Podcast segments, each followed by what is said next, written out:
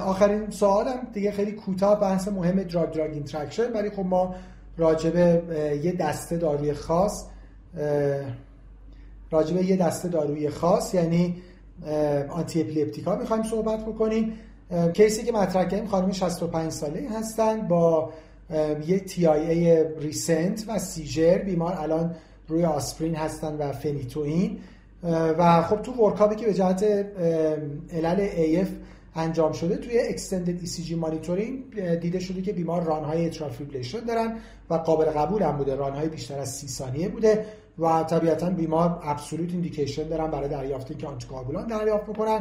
بی تردید consensus همه guideline ها این هست که DOAC ها preferred هست نسبت به وارفارین. آیا interaction ی برای این بیمار دکتر تلاساز وجود داره یا نداره و چه option ایی قابل استفاده است؟ در مورد خب طبیعتا AF مشخصه که DOAC نسبت به وارفارین ارجحه یه مشکلی که داریم اینجا مصرف داروهای antiepileptic در مورد بعضی از داروهای antiepileptic straightforward مشخصه و تمام guideline با هم دیگه اتفاق نظر دارن که استفاده از این antiepileptic ها و همراه DOAC ا ممنوعه. یعنی contraindication دقیقا توی JACC state of art 2020 اشاره کرده به avoid DOACs که اینا فنیتوین کاربامازپین فنوباربیتال هستن که کاملا تکلیفشون باشون مشخصه که استفاده از این داروها به همراه DOAC ا ممنوعه.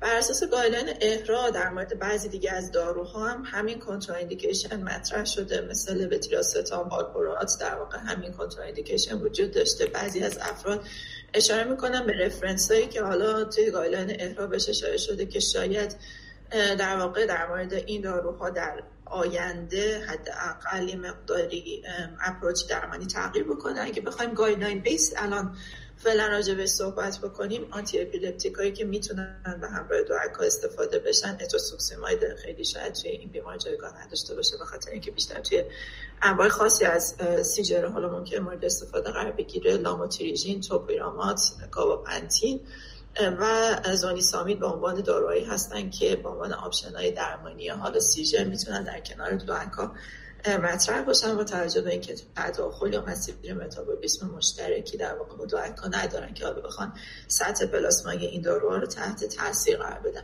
در مورد والپورات و لوتیراستام case report های متفاوتی وجود داشته. بعضیاشون شکست درمانی رو توضیح دادن بعضیاشون مشکلی در واقع بیمار نداشته توی JACC state of art به این دوتا دارو اشاره نکرده و حالا باید ببینیم که مطالعات بعدی و evidence های بعدی در مورد این داروها چی میگن. حالا چیزی که توی این case مشخصه به صورت خاص فنیتوینه که همه جا حتی بر اساس labeling خود دو DOAC ا در واقع به عنوان contraindication 100 درصد تجویز همراه DOAC محسوب خیلی متشکرم. بله پس بالاخره فنیتوین که یه strong CYP3A4 inducer قطعا هیچ کدوم از DOAC ا رو پس نمیشه استفاده کرد.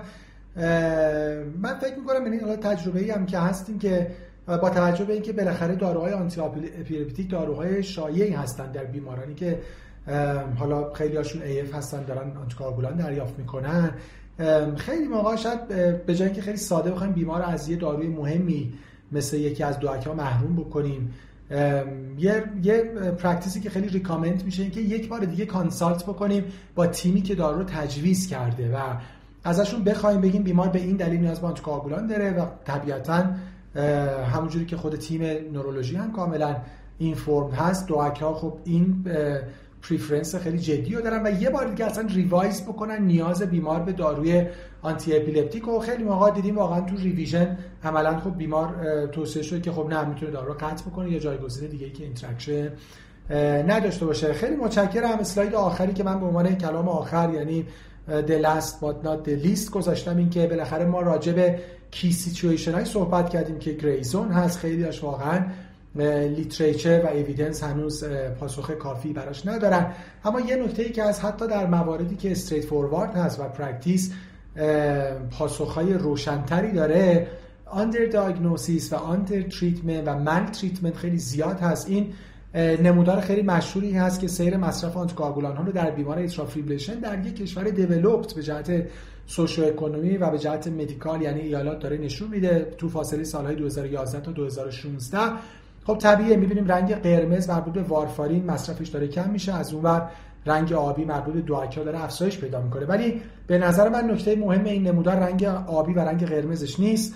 نکته مهم اون رنگ سیاهه که در حقیقت اصلا بیمارانی هستن که باید درمان بشن و دارن درمان میشن و می‌بینیم که شیب خیلی بدی شیب خیلی کمی به سمت بالا داشته و نهایتا آخرش هم حتی به 50 درصد نرسیده. یعنی در یک کشور developed حالا دیگه کشورهای دیگه و ما خب تو practice خودمونم می‌بینیم کمتر از نصف افرادی که eligible برای دریافت آنتیکواگولان هستن در بین بیماری atrial fibrillation اصلا دارن دارو دریافت می‌کنن. متاسفانه در بین DOAC ها تو مطالعات 30 درصد بیمارانی که DOAC دریافت می‌کنن دوز نامناسب دارن دریافت می‌کنن یا underdose دارن میشن و یا اووردوز میشن. خب می‌دونیم که هم ریسک bleeding شون افزایش یافته میشه و هم ریسک حوادث ترومبو امبولیسم سیستمیکشون. خیلی متشکرم دکتر صادقی پور از شما خیلی ممنونم. مثل همیشه برای من خیلی جذاب و آموزنده و لذت بخش. درست داشتید هم شما هم خانم دکتر بنده هم چیز بسیار چیزی یاد گرفتم. خیلی متشکرم. هم دو از شما هم خیلی ممنونم. دیگه البته دیگه صبح یه خود الان صبحتر شده. خیلی ممنون که هماهنگ کردیم فرصت دادیم و در خدمتتون بودیم. خیلی لطف کردیم. خیلی ممنون مرسی از شما و دکتر صادق پور خیلی بحث دلنشین بود و مطابق همیشه من خیلی یاد گرفتم متشکرم شما. متشکرم از شرکت کیمیارام که میزبان این برنامه بودن. خیلی سپاسگزارم. همینطور از شما همکاران محترم به خاطر توجهتون امیدوارم که این گفتگو نهایتا برای پرکتیستون مفید بوده باشه. عصرتون بخیر و خدا نگهدار.